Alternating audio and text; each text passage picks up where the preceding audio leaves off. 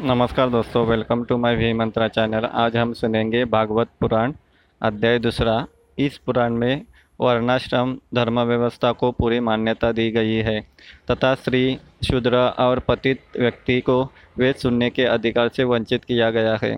ब्राह्मणों को अधिक महत्व दिया गया है। वैदिक काल में स्त्रियों और शूद्रों को वेद सुनने से इसलिए वंचित किया गया था कि उनके पास उन मंत्रों को श्रवण करके अपनी स्मृति में सुरक्षित रखने का न तो समय था और न ही उनका बौद्धिक विकास इतना क्षीण था, तीक्ष्ण था।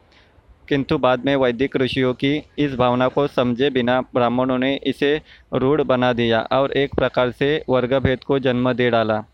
श्री, श्रीमद् भागवत पुराण में बार बार श्री कृष्ण के ईश्वरीय और अलौकिक रूप का ही वर्णन किया गया है। पुराणों के लक्ष्यों में प्राय पाँच विशेषों का उल्लेख किया गया है, किंतु इसमें दस विषयों, सर्ग, विसर्ग, स्थान, पोषण, उति, मनवंतर, ईशानुकथा, निरोध, मुक्ति और आश्रय का वर्णन प्राप्त होता है। यहाँ श्री कृष्ण के गुणों का बखान करते हुए कहा गया है कि उनके भक्तों की शरण लेने से किरात, हुन, आंध्र, पुलिंद, पुलकस, आबिर, कंक, यवन और घास आदि तत्कालीन जातियाँ भी पवित्र हो जाती है। इस प्रकार यह अध्याय समाप्त होता है। अगला अध्याय अगले पार्ट में लेके आऊँगा। Please follow my channel thank you